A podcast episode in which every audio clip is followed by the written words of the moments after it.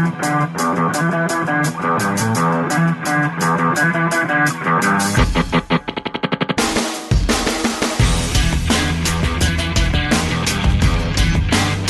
morning to you. It's time for MPB Season Pass on Think Radio with Sam Wells. I'm Jay White. Good show coming up for you today. We have Scott Little, the athletic director at Belhaven University, in the studio. He's going to be talking about the unveiling of the Belhaven Bowl that's coming up this weekend their uh, very first on campus football stadium, and uh, they'll be playing their first game there this weekend. Uh, an exciting time for Belhaven University and uh, a really good looking facility that they are opening up. And we'll have CJ LeMaster from uh, WLBT News in Jackson, Mississippi, and he's going to be talking about the rise in SEC money and revenue for the university, specifically here in the state of Mississippi. He had a great report on where that money comes from and where it goes. That's all coming up and more in PB Season Pass. Live from NPR News in Washington, I'm Janine Herbst. A commuter train crashed into the Hoboken, New Jersey station this morning. The New Jersey Transit Authority says 100 people were injured, some critical.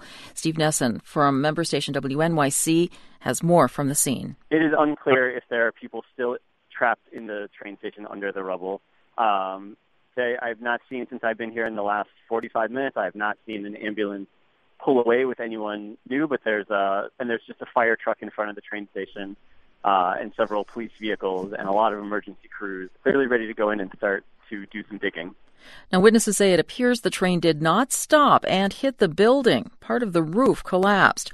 Mark Cardona was on a train that arrived just after the crash. He told NPR's Morning Edition what he saw. It wasn't at approaching speed. It was full, full force. Um, the smash was so loud. Uh, it, it, there's definitely at that point there was no way of kind of get seeing it coming and getting out of the way. There was no warning. Um, this train is about to crash into this place there was nothing. I'm not sure what was going on inside of the train. This train is a major commuter terminal, and train service into Manhattan has been suspended. Emergency workers are on the scene. Federal safety investigators are on their way. Hillary Clinton is campaigning in Iowa today. As NPR's Tamara Keith reports, her focus will be childcare. Expanding access to quality, affordable childcare is something Hillary Clinton mentions in most of her campaign speeches. She announced her plans for it in the spring. Clinton's communications director says childcare will be the central focus of the speech she gives today in Iowa. In recent weeks, childcare has gotten far more attention than is typical in a general election because Donald Trump announced his own proposal, which his daughter Ivanka helped craft. It's not a coincidence that Clinton is in Iowa today. It's the first day of in person early voting in the state. Tamara Keith, NPR News. And Donald Trump campaigns in New Hampshire today. The office of the late Israeli president Shimon Peres says Bill Clinton has paid his respects outside Israel's parliament, where Peres's body is lying in state. The Nobel Peace Prize laureate died yesterday at the age of 93, as NPR's Daniel Estrin reports. As President Bill Clinton hosted Peres, Israeli Prime Minister Yitzhak Rabin, and Palestinian leader Yasser Arafat on the White House South Lawn in 1993 for the signing of the Oslo Peace Accord. President Obama is expected to arrive in Israel for Peres's funeral tomorrow, along with many other world leaders. Obama ordered flags to fly at half staff until sunset tomorrow in Peres's memory. NPR's Daniel Estrin reporting from Jerusalem. Wall Street is trading lower at this hour. The Dow is down about one tenth of a percent, down 33 points at 18,305. You're listening to NPR News from Washington. Wells Fargo CEO John Stumpf reiterated to the House Financial Services Committee today he's deeply sorry. We should have done more sooner, but we will, we will not stop working until we get this right. It's the second day of testimony for Stumpf over his bank's scandal over the opening of accounts for customers without their knowledge. Earlier, he spoke to the Senate Banking Committee. Stumpf is forfeiting $41 million of compensation, and his bank has been fined $185 million. But there is growing outrage among lawmakers that only lower level people were let go. Amnesty International is accusing Sudan's government of repeatedly using chemical weapons to kill scores of civilians in Darfur. NPR's Ofeibea Quist-Arcton has more. Amnesty International has published disturbing images of the use of suspected chemical weapons in remote mountainous Jebel Marra region in Darfur. The rights group suggests exposure to a blister agent has killed more than 200 people there this year. A report says children have died in agony, suffering from blistered skin and other telltale symptoms pointing to chemical weapons. Almost two and a half million people have been displaced in 13 years of continuing violence in the off the global radar Darfur war. Sudanese President Omar Hassan al Bashir faces war crimes charges over Darfur and now these accusations. Amnesty International warns the conflict risks entering a dangerous new phase, despite a recently agreed Darfur peace deal. Ofeibea Quist-Arcton, NPR News, Harare. And again on Wall Street, the Dow is down 36. I'm Janine Herbst, NPR News in Washington. Support for NPR comes from NPR stations. Other contributors include Carbonite for backing up and restoring office and home computers to the cloud automatically. Learn more at carbonite.com. And the John D. and Catherine T. MacArthur Foundation at macfound.org. Today is Thursday, but you know what tomorrow is? It's Friday, and that means high school football. Hello, everyone. I'm Russ Robinson. Join me, Jay White, Jake Wimberly, George Broadstreet, and the whole gang as we bring you all the scores and the stories that make up high school football across the state of Mississippi. So join us tomorrow night at 10, right here on MPB Think Radio.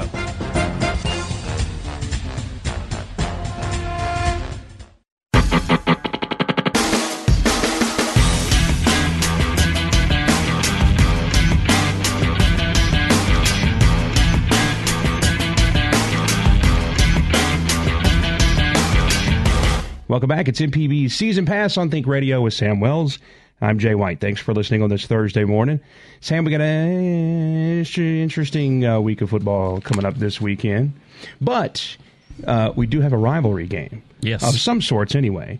Jackson State and Valley are playing. That's two Yeah. in-state teams going up against each other. Rick Comagee.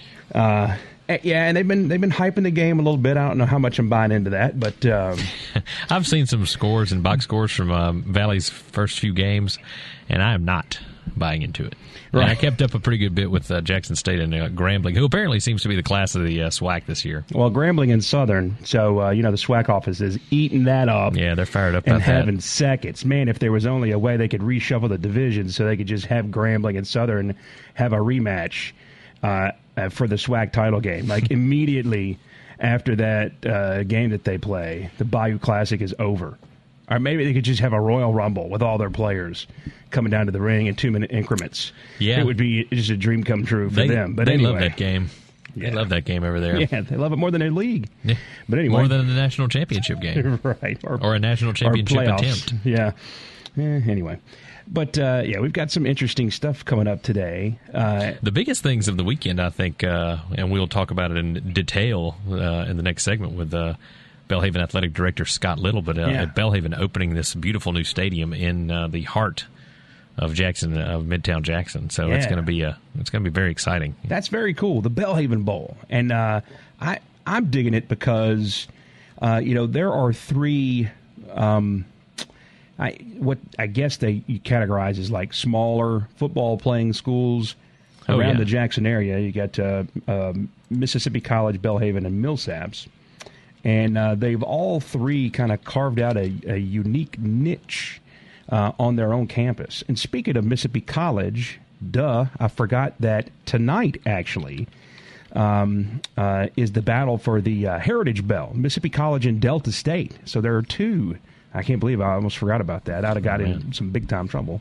I can't believe I Uh, forgot about it too. Right. My brother-in-law like works uh, the, uh, the MC games, so he's he's been looking forward to this for a while. Of course, it's in I believe it's in Cleveland, but Yeah. nevertheless, and that's tonight. And um, I believe if if you don't, and I look, if you're anywhere close, I encourage you to go ahead and uh, get a chance to uh, go to that game. But uh, if you're not uh, in different parts of the state, or you know, if you just you're not going to make the trip, I think that game is going to be available on uh, Watch ESPN or ESPN three. I don't know what they call it these days. ESPN three. Um, so yeah, It's So- ESPN3.com or the Watch ESPN app. Oh, thank There's you. your plug. Ah, yeah, I think you covered it. Yeah. but it'll be it'll be broadcast on that, so that'll be cool. Yeah, I'm. Uh, you know, I'm excited about this. I love uh, the MC. Is, d- d- d- is it dived, divin, dove back into division? I think it's dived. Yeah, dived back into Division Uh-huh. Two football. Uh, I, it's one of the really the big. And this is a story for another day. I know I'm jumping on something that you uh, are very passionate about, but it's something that really uh, annoys me about Jackson State, and that they're the only one double A team in the state. Well, Jackson State, Alcorn, and Mississippi Valley, the only quote unquote uh, FCS college or F. CS, yeah, colleges in the state of Mississippi, and they don't participate in the playoffs. And those playoffs are so entertaining and so fun to watch and so much fun to keep up with. And uh, it's disappointing you can't do it here in the state uh, with our uh, FCS colleges. But the D2 and D3 playoffs are equally as exciting, and they uh, have them on. And Delta State's been a, a big part of those, and hopefully MC can do that too. Well, if uh, the Taking FCS it back to the Fred McAfee era. Yeah, oh, that's right. Uh, if the FCS uh, playoffs keep working like they have the last half a decade, then uh, um, no one might as well enter into that Yeah. tournament because it's been North Dakota State five times, five times in a row. That's well, insane. Look at the NFL. Carson Wentz is Yeah. carving up the, the NFL. So. Well, look, I mean, they beat Iowa last week. Yeah. they won at Iowa. It's the sixth straight FBS opponent that they've defeated. I, that's crazy, but. Uh, that is there and not here, but Yeah. um, uh, we've got uh, an interesting game.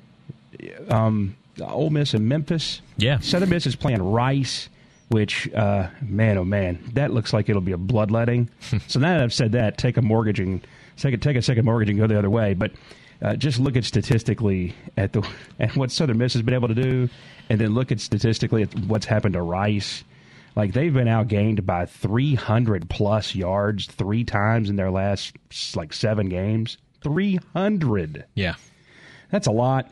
Rice And, is uh, good at the book reading. They're not too good at the football and Yeah, so that's um, that. I don't. I don't think Southern Miss will be pressed very hard in that one. But uh, Ole Miss has an unexpected revenge game with Memphis here. Yeah. uh, who beat a team to sleep like seventy-seven to three last week. Yeah, Bowling Boy, Green. it looked. You know, maybe they could check up a little bit in that game and make you feel a little bit better about this one Saturday. Yeah, Bowling Green. Uh, you know, if you go back and look at Bowling Green's uh, schedule, they have been beaten that way by a lot of teams. But uh, hey, Memphis, uh, no matter how you slice it up, beating someone like that uh, is tough. Uh, you can ask. Uh, Hey, you that's where uh, no that's where. Urban Meyer and Dan Mullen started. Yeah. together. Bowling Green. Well, you can look no further than last year's Ole Miss team. I mean, uh, everybody said Ole Miss came out of the chute and played a couple of powder puffs. Well, they beat them seventy-seven to three and seventy-seven to three. I mean, it, to hang seventy something points on somebody is uh, is not an easy task. Uh, so. Uh, they're a good football team. With uh, they have replaced, of course, their coach Justin Fuente went to Virginia Tech, and uh, Great hire. yeah, oh, he's an incredible coach, and they're uh, they're do everything quarterback Paxton Lynch is backing up Trevor Siemian for the Dallas or for the Denver Broncos. So I mean, they lost a lot off of that team, but they've got a lot of other uh, players back, and their quarterback is playing really well. So it's going to be a tough game for Ole Miss. I don't think Ole Miss loses this game. I think they got their attention with it last year. Yeah. Uh, but uh, on the day of your wedding, by the way. Uh, is what happened uh, that day. I think. Uh, Yeah. I think some some uh, patrons to your wedding were stomping in there a little agitated that uh, Ole Miss was losing when they got to the wedding reception. But uh, hey, uh, you, you know that's what happens when you look past uh, a team, and I think Ole Miss kind of admitted during this week that they may have done that a little to an extent uh, with the Memphis Tigers. So uh, it's time to figure out and uh, and and tr- strap it on because Ole Miss has an off week, and then they have a couple of games, a gauntlet a little bit at Arkansas, at LSU, and then home to Auburn. Yeah, And that's going to be some big stuff, especially Jay. Now that the LSU Tigers will have former head football coach of the Ole Miss Rebels, Edward Orgeron, stomping up and down the sidelines, snarling back and forth as uh, he has taken over for the dismissed Les Miles. Yeah, his uh, second big time interim appointment. Yeah. Six and two as the coach of USC a couple of years ago. Uh, very interesting. Uh, one quick note about that Ole Miss Memphis game. I, I am intrigued. I am like you. I think Ole Miss will win the game. I think it might be more. It, it, it might be closer, um, uh, too close for comfort for some Ole Miss fans. Um, but again, after last year's result, I don't know. I mean, a win is a win. Um, and you know, with the way they started off this year at two and two, you just want to stack W's right now. I, Yeah. I mean, uh, I mean, uh, style points. Who cares? You're just wanting to get wins. And but here's the thing that I'm intrigued by. I, I thought Ole Miss was going to do the deal to Georgia, partly because Oh, man, Ole Miss. Ole Miss has started so fast in every game, except for the Wofford game where they basically, um, you know, threw in the towel. Basically, Yeah, it seemed like. put it on the card. Is kind of how they did that game. Yeah. Um, but when they when they've gotten out to fast starts against teams that also do tempo like they do on offense, that's been trouble for them for the past couple of years. They have trouble keeping those leads. Um, and Memphis is a tempo team. Georgia is not a tempo team. So I, I was kind of thinking, you know, if if Ole Miss puts Georgia in a hole early, it's going to be because of the way Georgia uses the talent they have. That was going to be a hard hole for them to dig out of. Um, but Memphis, and again, I don't think I don't think they who they are who they were. Excuse me, I don't think they who they were last year. But I do think they're still a good football team. Oh yeah, I and mean, so that's that's something they've that, and they're good at running tempo offense. So that's something that you gotta you know kind of keep an eye on, especially you know if Ole Miss runs off to a big start again. And man, oh man, when they get going, are they good? they're the best offense in the SEC when they're. I think they're the best they're in the country. I don't know. Well, I, I mean, some people might say Louisville, but holy cow, their receivers, that might be the best group of receivers I've seen on any team uh, that I've watched play college football. Yeah, that- that's there were times yesterday where, I mean, I think I tweeted out, man, why don't they just throw it? I mean, Why don't they run the old Tecmo pass two, the old Tecmo Bowl pass two, and where basically the quarterback just drops back out of the screen and throws it as far as he can, and they'll just go run and get it because I mean, you, you could do that. Yeah. If they tried to do, if they just changed their offense to that, they might have scored hundred last week yeah. against They- Georgia. They uh, they the, uh, we mentioned this earlier before the football season started that uh, that uh, what's his name Bruce Feldman from Fox Sports came out with a list of uh, best receiving uh, corps in the country. Penn State was on that list. Penn State. I mean, I, and I'm I'm being honest with you right now. I see every one of these wide receivers with an opportunity to go to the NFL and play football. Yeah. Every one of them, from Quincy Adeboyejo uh, to DaMarkus Lodge, who had a bit of a coming out party last week. Um, Patterson or uh, uh, uh, Van Jefferson might be the best one of the bunch out there. Uh, his dad is a coach in the NFL. Uh, you know, and you forget about Stringfellow because these other guys are jumping out of the gym to, to do what they do, but he continues to make circus catches uh, for Chad Kelly. And then, of course, you got the two freshmen, uh, DK Metcalf, of course, out for the season after he broke his foot against Wofford. But boy, he was making some pretty incredible catches the first two Uh, he games. caught two balls this year; they were both touchdowns. Uh, one of them was tipped over a first round draft pick for Florida State into his own hands. And then, of course, you forget A.J. Brown. I mean, this guy looks like Laquan Treadwell point two point oh. I, I don't know that that guy's not the best right now. Uh, yeah, I, I I mean, am I'm serious. I don't know that he's not the best of them all right now. and And Evan- physically, and we didn't he's even, a freak. We didn't even mention Evan Engram, who, by the way, is the best tight end in the SEC. So, I mean, it's uh, and continues to catch ninety yards and two touchdowns every week. So, I, it looked like looks like his decision to come back for his senior season was a smart one. Um, but uh, yeah, when this offense is rolling, I, I mean, I'm hard pressed to find anyone in the country who's better. And the receiving corps, I think they're the best, and I don't think it's close. The thing is, I, I think 'Cause of the that- depth. I think both Mullen and Freeze sometimes bury themselves with the way they call the offense. And I, I've I've said this uh, on the sports show that I do uh, in the Jackson area here this week. Sometimes Dan Mullen he he confuses me like sequentially. Sometimes I think he gets kind of uh, he he gets too too meta. Like he's around the corner from himself. I mean, look, he's one of the guys that that pioneered the offense that they run. I mean, you can YouTube videos, instructional videos on the spread offense, and you're looking at Dan Mullen teaching you the spread offense in videos that they made when he was at Utah with Urban Meyer. But sometimes, man, I mean, there's a difference between knowing the offense and being a great play caller. And sometimes I don't know those both of those guys in the way, like specifically the way they they use their tailback sometimes, uh, and the way that, uh, like Freeze, for example, um, sometimes. I, I feel like you you need to shift the gears and adjust a little bit for where you are situationally in the game with the scoreboard and the clock. And sometimes I think he he, he gets too deep in what they're doing, and I think he loses sight of that sometimes. Easy for me to say because I've been a college football coach uh, zero times in my life, uh, not counting PlayStation. You're one every Saturday. Right, but um, it, it just uh, you know random random views from where I'm sitting at over here. I know state fans. We're talking about all this great stuff going on at Ole Miss. They're drowning in a sea of their own vomit right now. But state is off this week, so um, you know they got a chance to uh, rest a little bit and get healthy before they start an interesting run next week with one of these really interesting toss-up games. I think they got Auburn next week, They so do. you know that's At 11 a.m. Thanks, Southeastern Conference. Those should not exist in conference play. I don't understand that. Well, for for for uh, you're speaking to a season ticket holder of both Ole Miss and Mississippi State. Yeah. uh, that's awful. Well, no, I I understand. I mean, it's like the the, thing. worst. You know, they they, they Unless are you live in moving town. The Egg Bowl start, what, starting next year for the next Yeah. two years at least. They're moving the Egg Bowl back to Thanksgiving night, and boy, that was met with a lot of um, Contrition. disgruntlement. Yeah. I think I just made a word, but um, I, for for the fan that watches these games at home, uh, it's great. You have one. You have one of the best holidays when you have you know all your family and the best food, and it's one of the best times of the year. And then in in terms of you know college football games in Mississippi, you have the best game on one of the best nights. Uh, How much better could it be? But I understand if you're a season ticket holder uh, and you make the trek to every one of those games.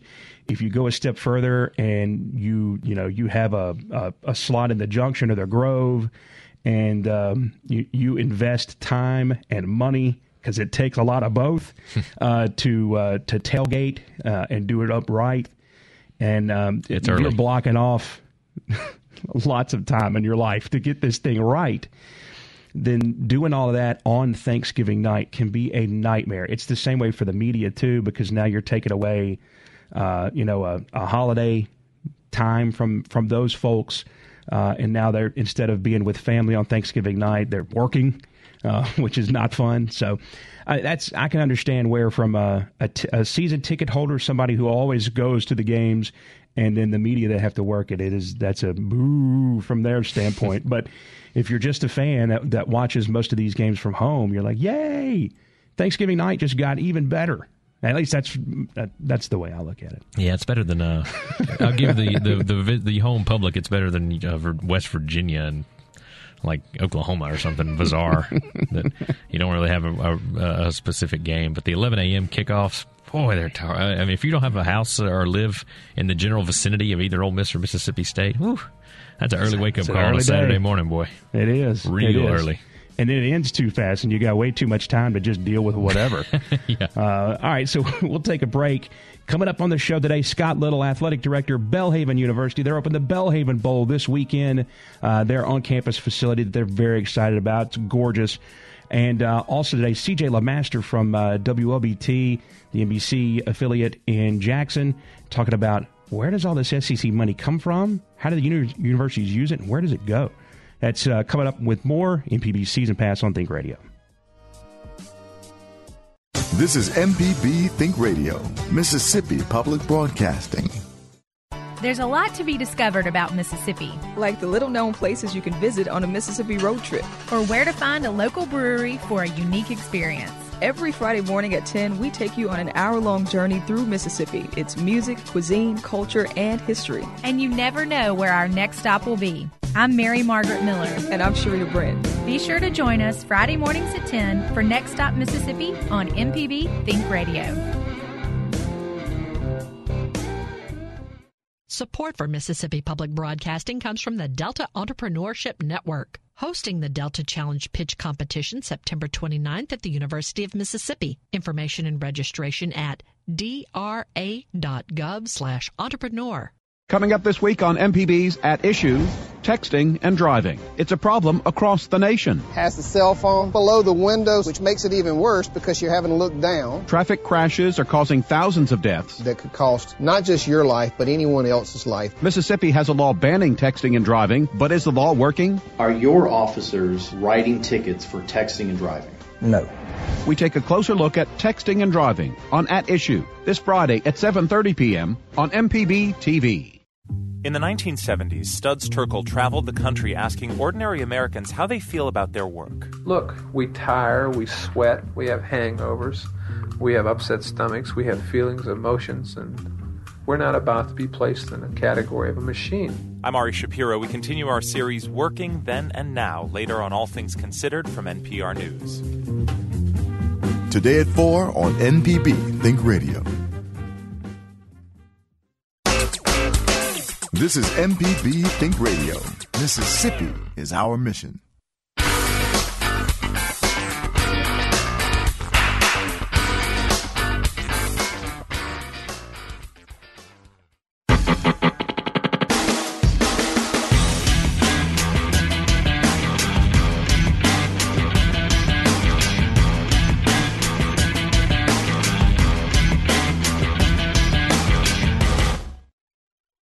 It's MPB Season Pass on MPB Think Radio. I'm Sam Wells with Jay White. Right now, I'm joined by the Belhaven University Athletic Director Scott Little, who took time out of his busy schedule to come over and speak with us on a huge week for the Belhaven Blazer football program as they open their new football stadium this weekend. Uh, Scott, thanks for joining us today. Thanks for the opportunity. Appreciate it. Boy, what a huge undertaking this is for for Belhaven University, and this weekend and Saturday has to be an exciting time for you guys. It is. Uh, it, it's a little hard to believe it's here, but in another sense, it's not.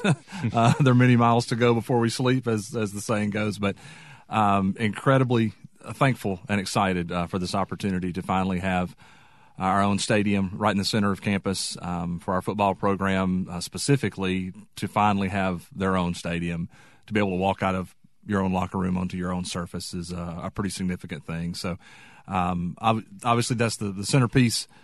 Uh, for campus athletically, but also the things that, that the benefits that that's going to provide, I think, for our campus life in general, even the community at large. Yeah. Well, of course, this isn't just an overnight thing. This has been building for quite some time. So, when did all these plans take uh, take off? What was the catalyst behind uh, making this move?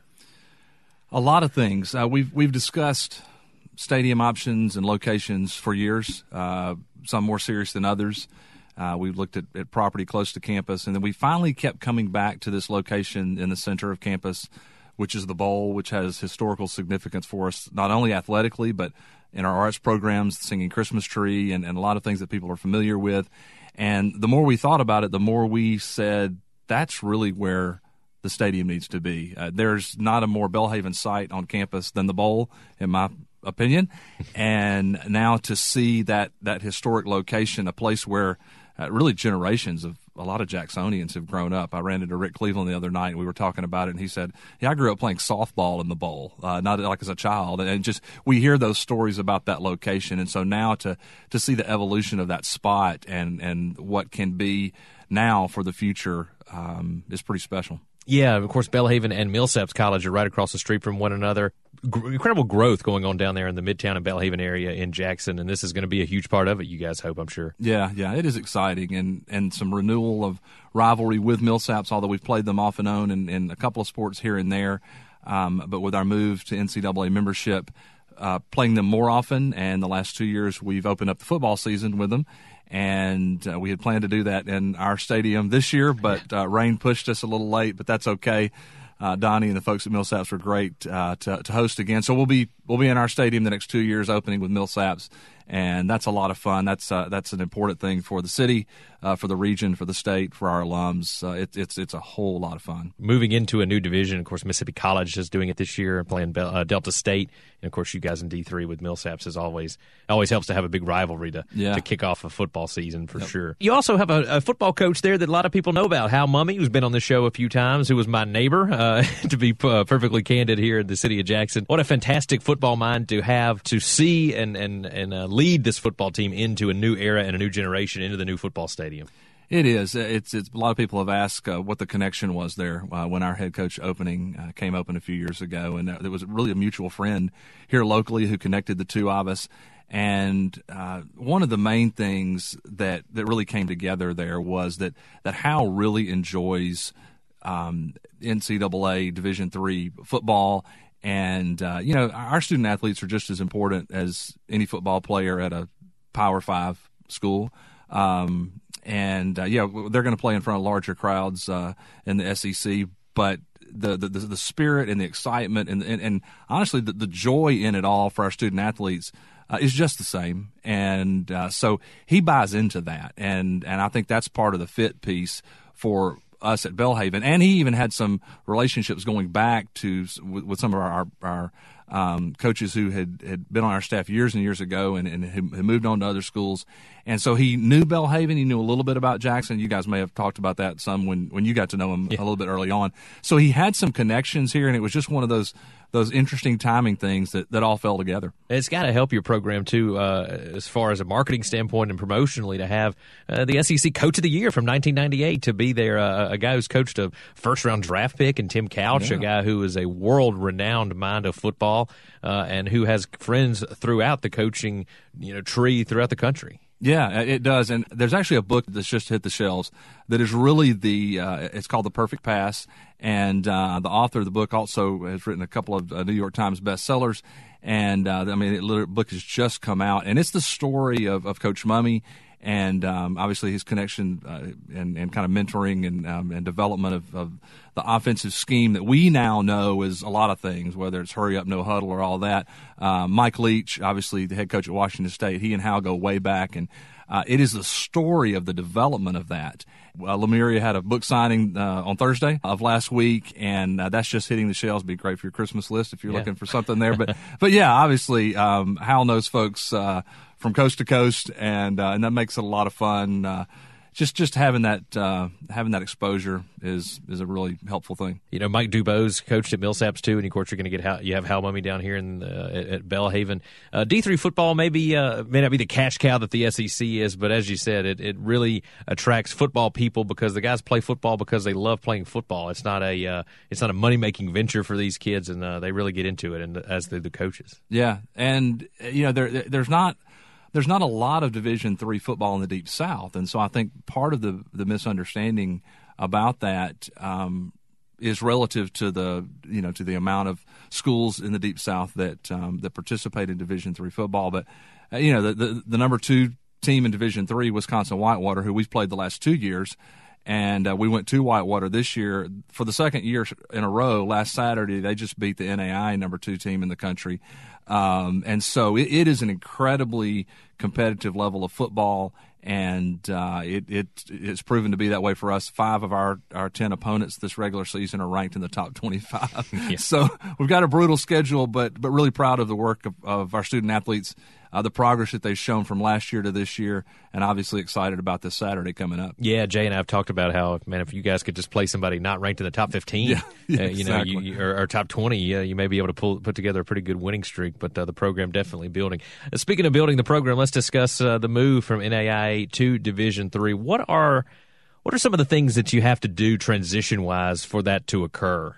Great question. Um, well, one of the reasons, uh, really, kind of the people ask, you know, why, why would why would you make that that move? And for us, uh, it was it was a, a, a, pretty, you know, rigorous analysis of kind of who are we, where have we come from, what does the future look like, what are the opportunities, and in in many ways, we have functioned like a Division three athletics department and university for for quite a few years, and um, compared to the schools that we were going up against mostly in competition, and, and you kind of look at that, and I think that's what every school has to do.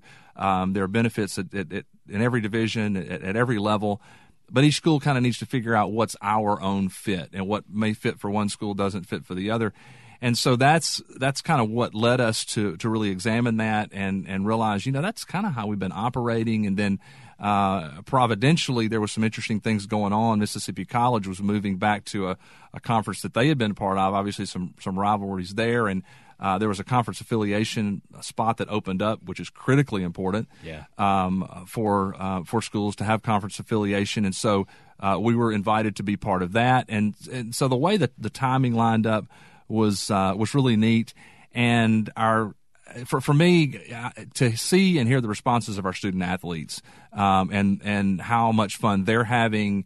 Um, whether it's the places that they, they, they travel, the schools they go up against, we just felt like it was going to be a really good move for us, and, and, and it has been. Our, our folks have been tremendous. Our student athletes, um, our coaches in, in, recruiting have just recruited as strongly as ever, and uh, I think our campus environment there there's a brand awareness with the NCAA that that, that they're just you, you, can't you can't compare that. And um, and so for us as we looked forward that was what we felt like the next step should be.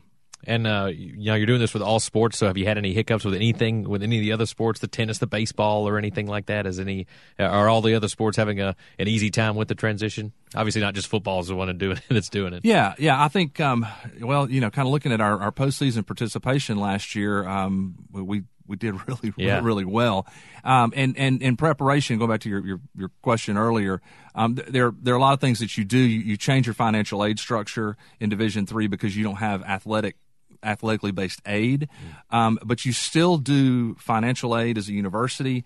And again, going back to kind of how we had structured it as a university, uh, we were functioning. We were given athletics aid, but but the proportionality of it and some things like that uh, was very Division three like, and and we wanted to be in a place that would give our student athletes and you know by default our coaches the best opportunity when they hit the recruiting trail. We we want to be recruiting against schools that that we have a chance to recruit against and we have a chance to be competitive with. And so that was what kind of pointed us forward. We had I don't know at the top of my head how many uh, specifically how many teams we had uh, who made nationals last year. Uh, as well as uh, some individual student athletes uh, in individual sports like track and field. Um, so as we have moved into this NCAA uh, membership, um, we we uh, go through a period of, of, transition, and in that we're part of um, um, a National Christian College Athletic Association, and that provides us some postseason opportunities during this transition time. And uh, so it's it's been good. It has been a tremendous fit, and our folks have worked tremendously hard uh, to make it work, and it's been real real fun to see. All right, now let's talk about the stadium. Let's get the get to the fun stuff. First game is this weekend. What time is the game? Who is the game against? And then we'll get some specifics about the the stadium itself. Yeah, one o'clock uh, this Saturday against East Texas Baptist University, top twenty five ranked team who is also a conference opponent for us in the American Southwest Conference. And so uh, that's when we're going to kick it off. We are incredibly excited, as you know, about that. I would encourage people who are interested uh, to get there early. Uh, one of the things we are doing this year um, is we are not ticketing. Uh, we're having open seating. We've got we've got um, 1,200 seats. It's, they're all chairback seats. Um, it's incredibly comfortable. It's very close to the action, and we, just kind of as a gift to to everybody, yeah. as we just kind of you know see this first year um, opening in that spot, uh, we want to do that, and so uh, there are also some some places people will stand. Again in that setting, in that bowl setting there in the middle of campus is, is such a special place that to have the stadium there um, it makes it even more fun than if you were just you know building something in a, in a location that didn't have that kind of historical significance. So one o'clock this Saturday, East Texas Baptist, and uh, we'll be ready to go. We want folks to come out. There'll be an area that's uh, designated for people who want to set up to tailgate. It's family weekend uh, for the university, so we'll have a lot of family members in town and some activities uh, surrounding that. We even have a, a, volleyball match at five o'clock uh, following the, the football game, so folks can come out and make a make a day of it. Even if you know if somebody can come midway through the uh, first half or halftime when you get there, get there. We, we, we want folks to come and enjoy uh, a quality level of a, nationally competitive level of football and um, and have a lot of fun outside. Now, uh, your neighbor across the street here had a uh, had a, a, beer garden out there uh, at their stadium a couple of uh, yeah. about a year ago, and then of course there's all sorts of little businesses and, and, new food models popping up, popsicles and all kinds of things. You envision some of these partnerships uh, coming over, coming across the street to to the new stadium, uh, maybe in the coming seasons. Well, we have already begun to talk with, with local vendors. Um, we've got a, a, a, food truck and some and some concession type food carts uh, oh, yeah. that will begin popping up and yeah, it's kind of got that Belhaven-y Fondren yeah. kind of vibe to it, and uh, we, we think that's we think that's good. That, oh, yeah. That's the neighborhood. That's who we are, and uh, we think our students, our fans will enjoy that. So yeah, we'll, we'll have that. We'll have the traditional concessions, obviously, uh, type of setup. We want to do some other types of things to to supplement that to, to have fun with it. Scott Little, the athletic director at Belhaven University, expecting a huge weekend as they open their new stadium on campus. Scott, I, I live in this area. I cannot wait for this to happen, and uh, this is going to be a great weekend. And I wish you the best of luck. And uh, tell Coach Mumme, uh, his old neighbor, say congratulations. We'll do it. Thanks, Sam. we'll be right back. It's MPB Season Pass.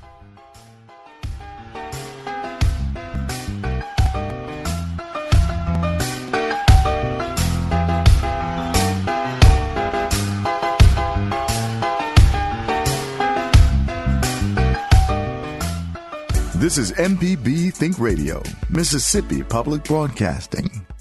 Coming up this week on MPB's At Issue, texting and driving. It's a problem across the nation. Has the cell phone below the windows, which makes it even worse because you're having to look down. Traffic crashes are causing thousands of deaths. That could cost not just your life, but anyone else's life. Mississippi has a law banning texting and driving, but is the law working? Are your officers writing tickets for texting and driving? No. We take a closer look at texting and driving on At Issue this Friday at 7:30 p.m. on MPB TV. Support for MPB comes from C Spire Business Solutions, helping businesses move into the future with next generation fiber optic internet access. More at 855 C Spire 2. C Spire, customer inspired. Today is Thursday, but you know what tomorrow is? It's Friday, and that means high school football. Hello, everyone. I'm Russ Robinson. Join me, Jay White, Jake Wimberly, George Broadstreet, and the whole gang as we bring you all the scores and the stories that make up high school football across the state of Mississippi. So join us tomorrow night at 10, right here on MPB Think Radio.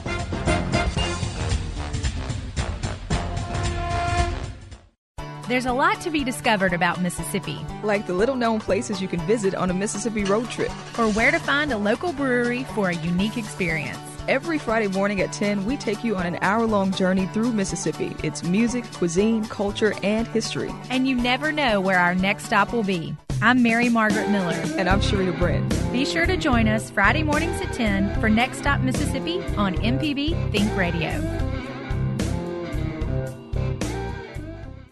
This is MPB Think Radio.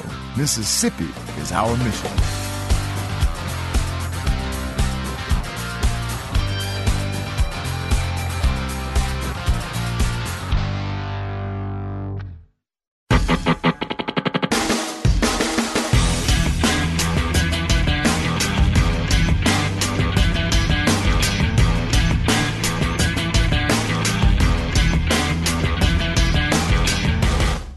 Welcome back. It's MPB Season Pass on Think Radio with Sam Wells. I'm Jay White. Very cool conversation we're about to have here. CJ LeMaster from WLBT, the NBC affiliate uh, in the Jackson area, Channel 3. We need Facebook uh, Live. CJ's coming in. Uh, coming in hot, man. Wearing a tie, looking sharp. I know, right? Totally. Um, I'm totally underdressed, but I, it's not any kind of. It's just well, it's Thursday. I'll trade with you. uh, but CJ's in uh, just did a great um, uh, investigative uh, report, uh, chief investigative reporter at Channel 3, I should say, and you did a report about um, the SEC money. Uh, where all does it come from? How much is it? Where does it go? And how does it affect Mississippi State and Ole Miss? That's a lot of really interesting questions that I think um, I'm sure people who are, you know, kind of uh, pedestrian sports fans would really love to know uh, especially in a state that is constantly broke and miscalculating what their budget's going to be. Uh, but for sports fans, especially also uh, because Mississippi State and Ole Miss have um, they've really they put the accelerator down with how with what they've done on the field and off the field, and that plays a huge part. Well, you know, you had almost a perfect storm uh, the last few years with both the meteoric rise of the two uh, schools uh, in the polls. I mean, those seasons, the 2014 season, and then you had something different with the start of the SEC network. So it was almost like these these two worlds converging that money has increased significantly. We found just in the last year uh, more than $38 million going to both Mississippi State and Ole Miss you compare that to maybe five, six years ago, we're talking six, seven million dollars. So that has yeah. increased so much, and it's allowed them to do so much more. You know, there's this arms race of sorts. I don't know if you've been out there. The stadium, every time you go, oh, there's something different. Mm-hmm. Oh, the mm-hmm. screen's bigger. Oh, look at this. and it's just this race to see who can have the best this and the best that. And, uh, you know, it's but all being fueled by this money. You, yeah, that's remarkable. You mentioned a $38 million influx. I mean, 20 years ago, the entire athletics budget at both schools was somewhere around $38 million, maybe. So, I mean, that's just to, to give you an idea of, um, of what it's looking like. Well, there's a there's a ton of uh, money coming in. Uh, what we looked at, we, it was a USA Today report. So uh, this guy two years ago did all the legwork for all these stats and really crunched these numbers. About 1.6 billion dollars in total revenue coming in for the SEC. Now about 219 million dollars in profit. Now that means every single school in the SEC. Uh, had positive cash flow, got a profit, and you think about that. Well, two hundred twenty million dollars, uh, give or take Okay, that's almost 10 times more than the second highest conference. And I couldn't tell you that one right now. I don't have a note in front of me. But that's a lot of money. And you have some schools, some conferences that uh, that sometimes will run into the red. Uh, historically, you'll have some schools in the SWAC that will. Uh, oh, JSU, yeah. I think in the 2014 season, broke even. Alcorn State ran a deficit. Uh, uh, Southern Miss, even in that 2014 year, had like a half million dollar deficit. So it's something that's, and then you have to think, okay, we got to downsize this athletics budget now. Now we have to figure out what we're going to do with having less money. So it, it's a, it's a, it's a balancing act.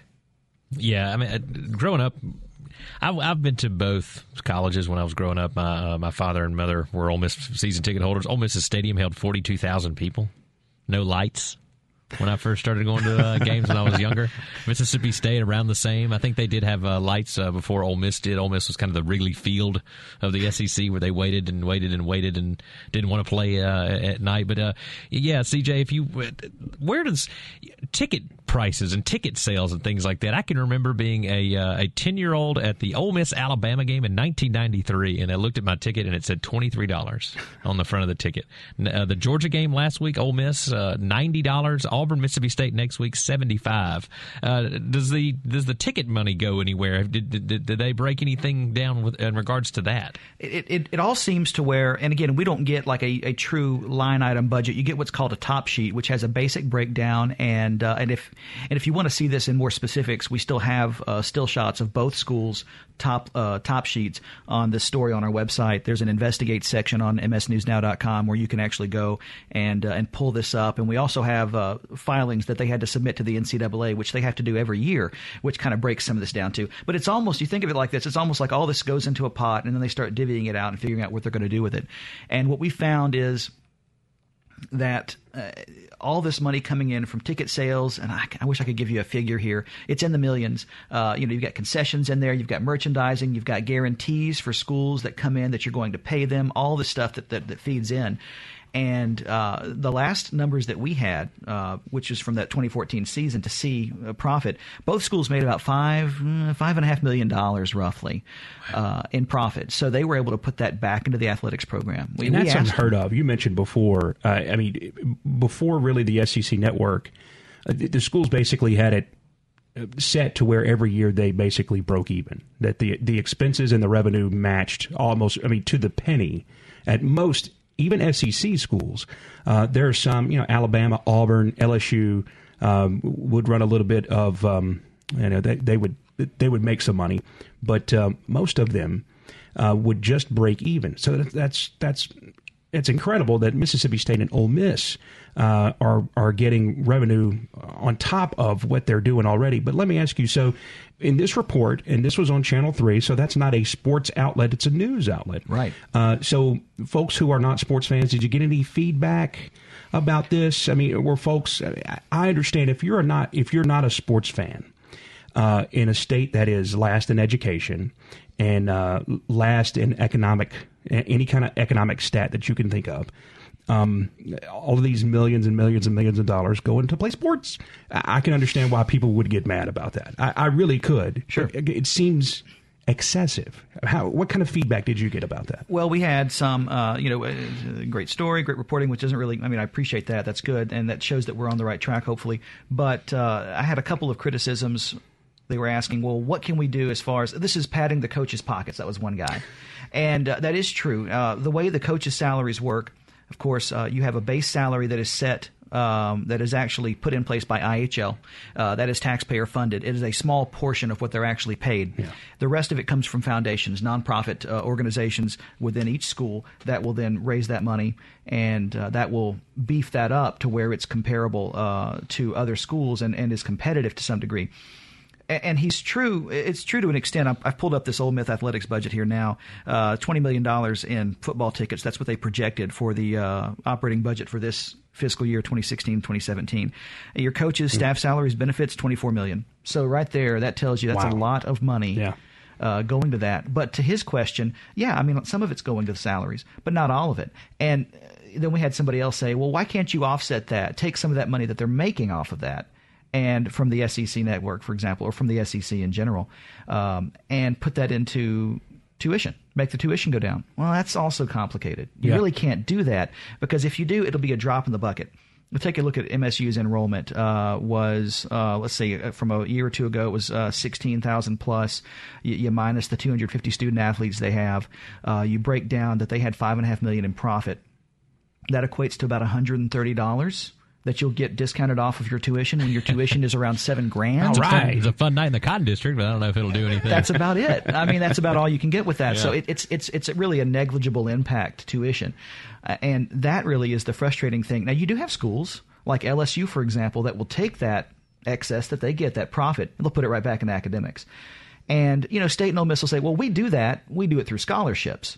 And they do it through cost of attendance, which the NCAA started allowing a few years ago. Where not only do you pay for tuition now, but you can basically pay for uh, room and board. Uh, they work out to about five grand a year that this student athlete gets for any extraneous expenses. Yeah. Hey, you know what? Maybe a power bill.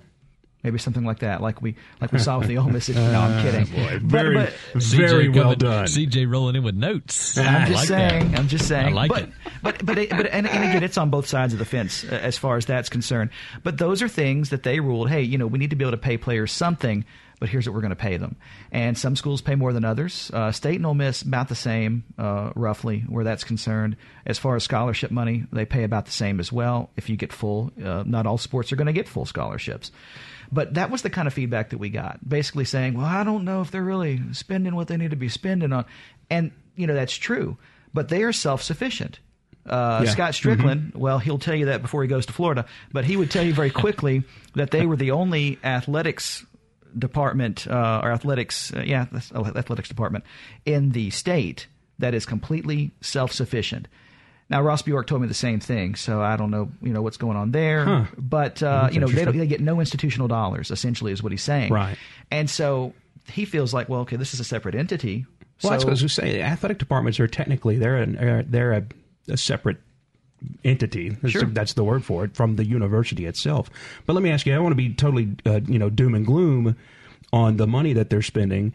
Uh, because I, I saw in the piece you, you did talk to both athletic directors that talked about the benefit uh, that this money and the interest in athletics um, is bringing to not just the campuses but the cities. You talked about the mayors as well, Yeah. and and it has been a huge deal for the cities when you're talking about how many people are in these cities on you know any given Saturday. you know, it swells to six, seven times in Oxford. Anybody who's been there on game day knows that. Uh, I believe that a couple of weeks ago at the Alabama game. Oh Sure. my gosh.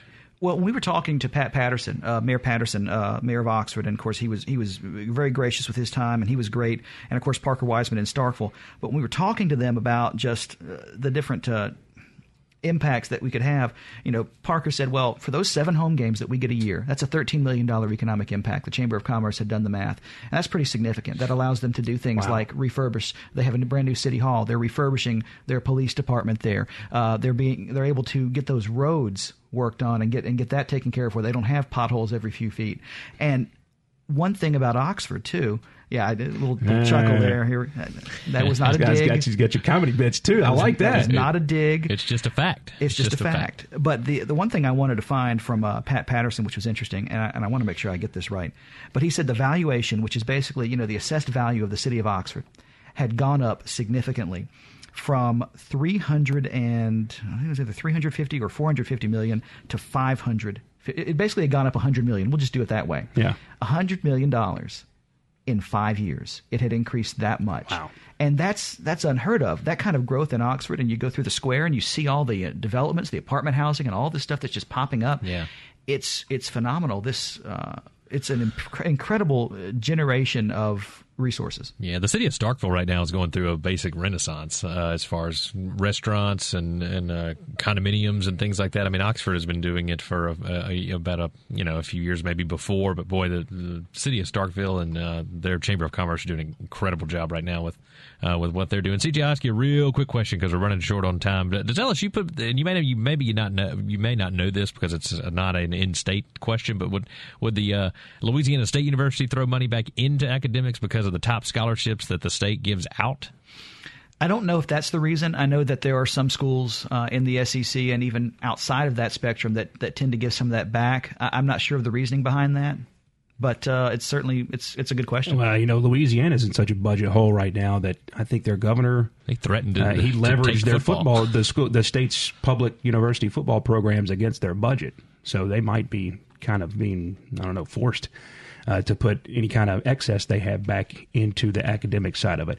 Very interesting. We're about out of time here. We got to take a break before we come back and wrap it up. I'd love to ask you about what Southern Miss fans thought about this uh, if we had time. I mean, you, you talk about Oxford and Starkville. I mean, Hattiesburg is like in terms of population, it's three times the size of both of those towns put together. That's true. And you know, just because they're not in that league, they're kind of left out in the cold. And it's an entirely different situation, and it's, it's very interesting uh, the difference between the two and what Southern Miss has to do just to break even Sure. on a on a yearly basis versus. And I don't want to make it sound like like Ole Miss and State are getting carried along by the SEC network. I mean. It has helped greatly, but they've used it very well. Not everybody has taken this boon in their athletic department and, and succeeded from it. Well, there's another thing very quickly too. That's the difference between this. You know, Oxford and Starkville are about the same size and population, so when it swells, there's that much more of an impact. You know, a city like Hattiesburg is a little bit bigger, but you look at Tuscaloosa, you look at some of these other places, Gainesville, Baton Rouge, that are yeah. large, Ver- Baton Rouge. So when they have this swell, it's not as noticeable. When you have these small towns like Patterson said that swell to six, seven times, how do you how do you deal with that? It's a lot of traffic. Absolutely. CJ Lemaster, it is uh, WLBT, the NBC affiliate, Channel 3 in Jackson, Mississippi. Go find his story. It's msnewsnow.com. Thanks for coming in, man. Really appreciate it. Hey, Great thanks for having me. All right, we'll take a break, come back, wrap it up. This is MPB Season Pass.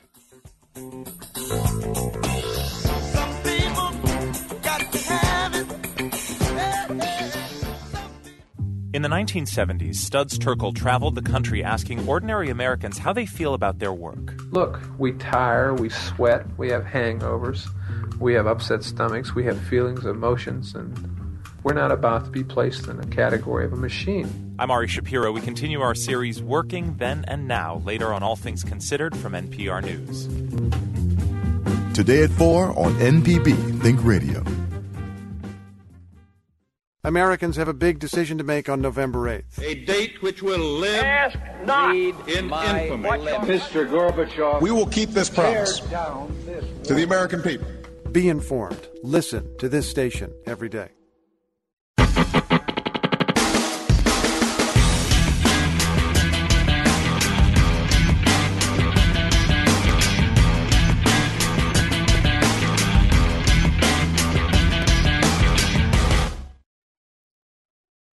Welcome back. It's MPB Season Pass on Think Radio with Sam Wells.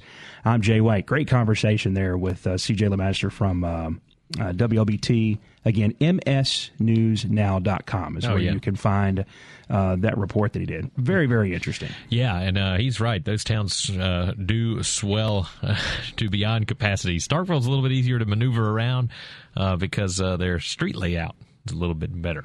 Yeah. But Oxford, boy, you better get you a rickshaw if you're going to be going from place to place That's in not that a bad town. idea. In that town on uh, Not Saturday. a bad idea, Sam. Jay, Some way to make some extra money. yeah, they got the pedicabs up there already. We don't have very much time, Jay. We got like a minute uh, to talk about this, so we're going to do a little bit more about it uh, in, in the coming weeks. But uh, Scott Stricklin's reign at Mississippi State comes to an end. He will be taking over uh, for Jeremy Foley at the University of Florida. Uh, briefly, let us. Uh, what do you think about this move, and where does State go from here? Uh, state, oh man, they can go in any of a bunch of different directions.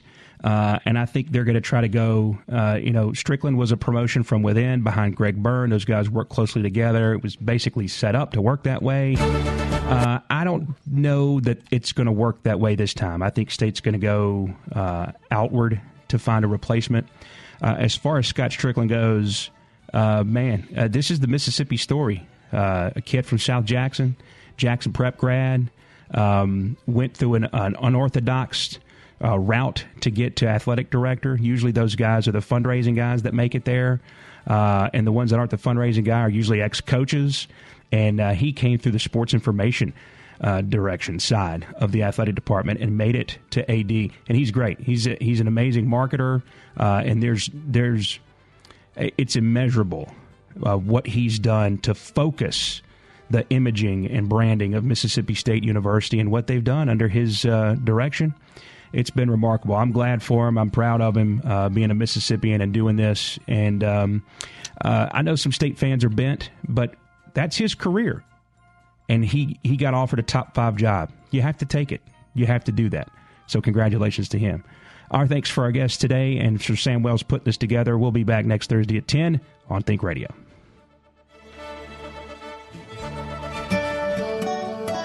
This forecast is underwritten by Blue Cross and Blue Shield of Mississippi. Live healthy.